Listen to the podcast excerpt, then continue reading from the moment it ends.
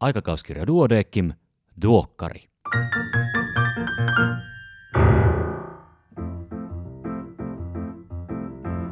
Tämä on numero 10 vuonna 2019. Minä olen Kari Hevossaari, Kandi Helsingistä. Tervetuloa mukaan. Ulkona on tätä nauhoittaessani ihana sää. Toivottavasti se on vielä ihanampi sitten, kun sinä kuuntelet. Ja toivottavasti sinulla on myös mahdollisuus nauttia ulkoilmasta. Radiologeille ja muille pimeiden loukkojen kollegoille tiedoksi, kevät on jo pitkällä. Kohta on kesä. Suurelle osalle se tarkoittanee ainakin jonkinlaista lomaa ja kandeille töitä. Vaan nyt, tässä hetkessä, on aika ottaa mukava asento, ainakin henkisesti, ja lähteä matkalle uusimman aikakauskirjan mielenkiintoiseen antiin.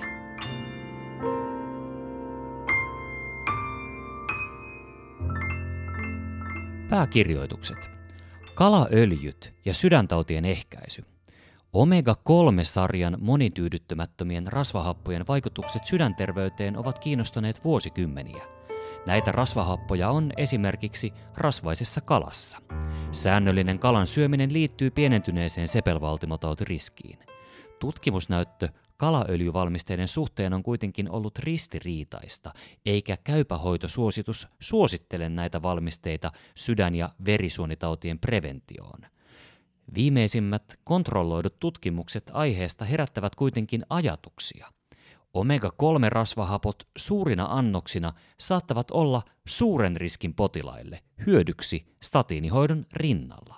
Terveille ihmisille kalaöljyvalmisteista ei nykytiedon mukaan ole hyötyä. Tutkimusrahoitus on turvattava. Lääketieteellinen tutkimus tarvitsee lääkäritutkijoita. Lääketiede tarvitsee kehittyäkseen perustutkimusta ja kliinistä tutkimusta. Pelkkä lääkevalmistajien rahoittama lääketutkimus ei riitä. Korkeatasoisen tutkimuksen edellytys on riittävä ja ennustettava rahoitus. Valtion tutkimusrahoitus on merkittävä lähde etenkin kliiniselle tutkimukselle. Tämä rahoitus on jatkuvasti vähentynyt ja nykyään se on enää kolmas osa siitä, mitä se oli 90-luvun lopussa. Kuitenkin tutkimusnäytön mukaan lääketieteelliseen tutkimukseen käytetty raha maksaa itsensä takaisin vakaana, joskaan ei heti näkyvänä virtana. Erikoislääkärin uutisia lehdessä tällä kertaa seuraavilta erikoisaloilta ihon näpyt ja yliherkkyydet, naisten vaivat ja lasten päästö, sielutiede ja yleinen medisiina. Tässä hyvin lyhyesti muutaman uutisen ydinlauseet. Tatuointipigmentit. Tatuointien määrä väestössä lisääntyy, tieto siitä, mistä tatskavärit valmistetaan taas ei. Musta on perinteisesti ollut hiilipohjaista, muut värit taas karsinogeenisia metalleja. Metallikomponentteja on korvattu nyttemmin muilla aineilla, kosketusallergiatapauksia on kuitenkin edelleen raportoitu. Hormonikorvaushoidolla yhteys suurentuneeseen Alzheimerin taudin riskiin. Kyllä, mikäli korvaushoito on systeemistä. Paikallisen estrogeenin käyttöön ei näyttäisi liittyvän kohonnutta Alzheimer-riskiä. Kannabiksen saatavuus ja vahvuus näyttää korreloivan psykoosien ilmaantuvuuden kanssa. Yksinäisyys yleistä perusterveydenhuollon potilailla. Yhdysvaltalaisten yleislääkäreiden potilaista viidennes on yksinäisiä. Tämä puolestaan vaikuttaisi heikentävän kokemusta omasta terveydentilasta ja lisäävän lääkärikäyntejä. Katsausartikkelien lyhyet esittelyt ja pidempi kurkkaus tämän numeron teemaan, joka on biopankki. Nuorten pitkäaikaissairauksilla monia yhteyksiä psyykkiseen hyvinvointiin. Nuoruusikäisillä on paljon somaattisia vaivoja, joista osa selittyy somatisaatiolla, jolle murrosien keskeneräinen tunteiden käsittely ja suuret kehon muutokset vielä altistavat. Yhtäaikainen somaattinen sairaus selittyy osin yhteisillä sairauksille ja epäterveellisille elämäntavoille altistavilla ympäristötekijöillä, mutta myös somaattisen pitkäaikaissairauden mielenterveyshäiriöille altistavilla tekijöillä. Nykytutkimus on antanut uusia viitteitä psyykkisten ja fyysisten sairauksien monista yhteisistä riskitekijöistä.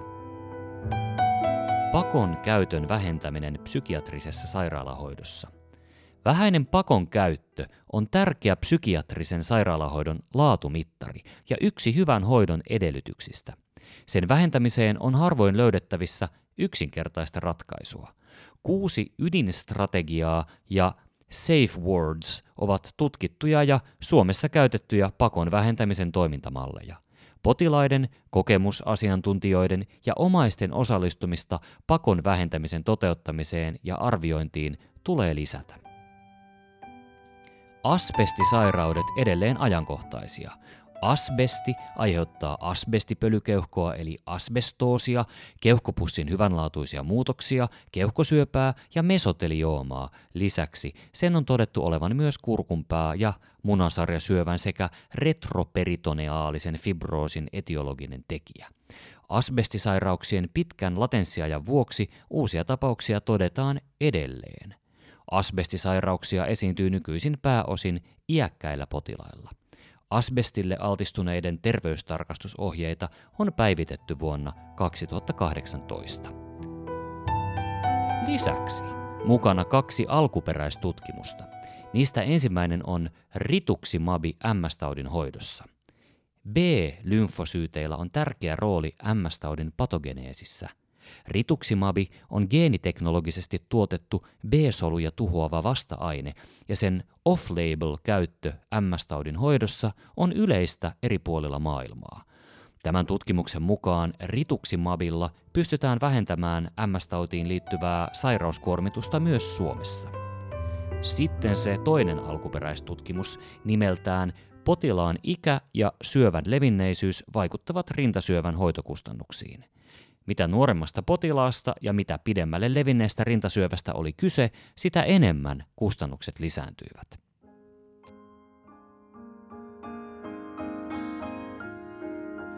Tällä numerolla on teema, ja se on biopankki. Aihetta käsitellään monen kirjoituksen voimin ja useasta suunnasta. Tässä hiukan haja-ajatuksia. Biopankin tarkoitus on kerätä ihmisperäisiä biologisia näytteitä sekä niihin liittyviä tietoja, kuitenkaan vaarantamatta yksityisyyden suojaa tai itsemääräämisoikeutta. Saatua dataa voidaan käyttää esimerkiksi tutkimukseen ja innovaatiotoimintaan. Syntynyt massadata vaatii kehittyneitä analyysimenetelmiä kuten tekoälyä, jossa tietovarantoja voidaan käyttää tekoälyn oppimisaineistoina ja algoritmien kehittämiseen. Viime kädessä tämä kokonaisuus palvelee potilaan parasta. Rannekkeiden ja erilaisten sensoreiden tuottama tieto tulee täydentämään tätä kokonaisuutta. On odotettavissa, että hoidon täsmällisyys, tuottavuus ja hoitopolut paranevat. Myös potilas-lääkärisuhde muuttunee luonteeltaan. Yhdysvaltojen lääkevalvontaviranomainen FDA on jo käynnistänyt hyväksymismenettelyn algoritmeille, joita tekoälyyn perustuvat sovellukset käyttävät. Applen eteisvärinän tunnistavassa älykellossa on esimerkiksi FDAn hyväksymä algoritmi. Tämä osoittaa, että kehitys on erittäin nopeaa. Pysyykö lainsäädäntö mukana? Miten turvata samanaikaisesti potilaan oikeudet yksityisyyteen, mutta kuitenkin mahdollistaa moderni tutkimus? Suomella olisi mahdollisuudet tulla biodatapankkitoiminnan edelläkävijäksi. Meidän yhteiskuntamme tarjoaa yhdistelmän vahvuuksia, jotka ovat välttämättömiä menestyksekkäälle biopankkitoiminnalle. Niitä ovat kattava julkisrahoitteinen terveydenhuolto sekä sähköiset potilastietojärjestelmät, joita parhaillaan kehitetään tutkimuskäyttöön sopiviksi tietoaltaiksi. Epidemiologinen ja kliininen tutkimuksemme on laadukasta ja suomalaiset suhtautuvat suotuisasti lääketieteelliseen tutkimukseen. Maantieteellinen isolaatiomme tuo etuja perimän tutkimukseen.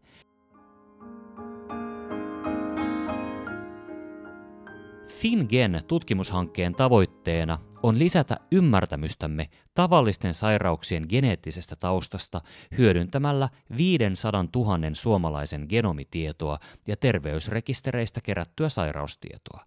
Tutkimuksessa haetaan assosiaatioita geenivarianttien ja sairauksien välillä, tavoitteena muun muassa suomalaisiin rikastuneiden koodaavien geenivarianttien tunnistaminen – Tällaiset variantit voivat auttaa sairausmekanismien selvittämisessä tarjoamalla ohituskaistan toiminnallisille jatkotutkimuksille ja siten biologiselle ymmärrykselle. Fingenin tuloksia pyritään myös yhdistämään muiden suurten kansainvälisten biopankkihankkeiden kanssa. Näissä meta-analyyseissä Fingenin tuottamia tuloksia voidaan vahvistaa ja kopioida ja tehdä globaaleja suuranalyysejä. Fingen on merkittävästi auttanut biopankkien käynnistysvaihetta ja sen stimuloimat jatkohankkeet osaltaan vahvistavat suomalaista tutkimusinfrastruktuuria. Fingerin osapuolina ovat suomalaiset yliopistosairaanhoitopiirit, yliopistot, THL, veripalvelu ja yhdeksän kansainvälistä lääkeyritystä.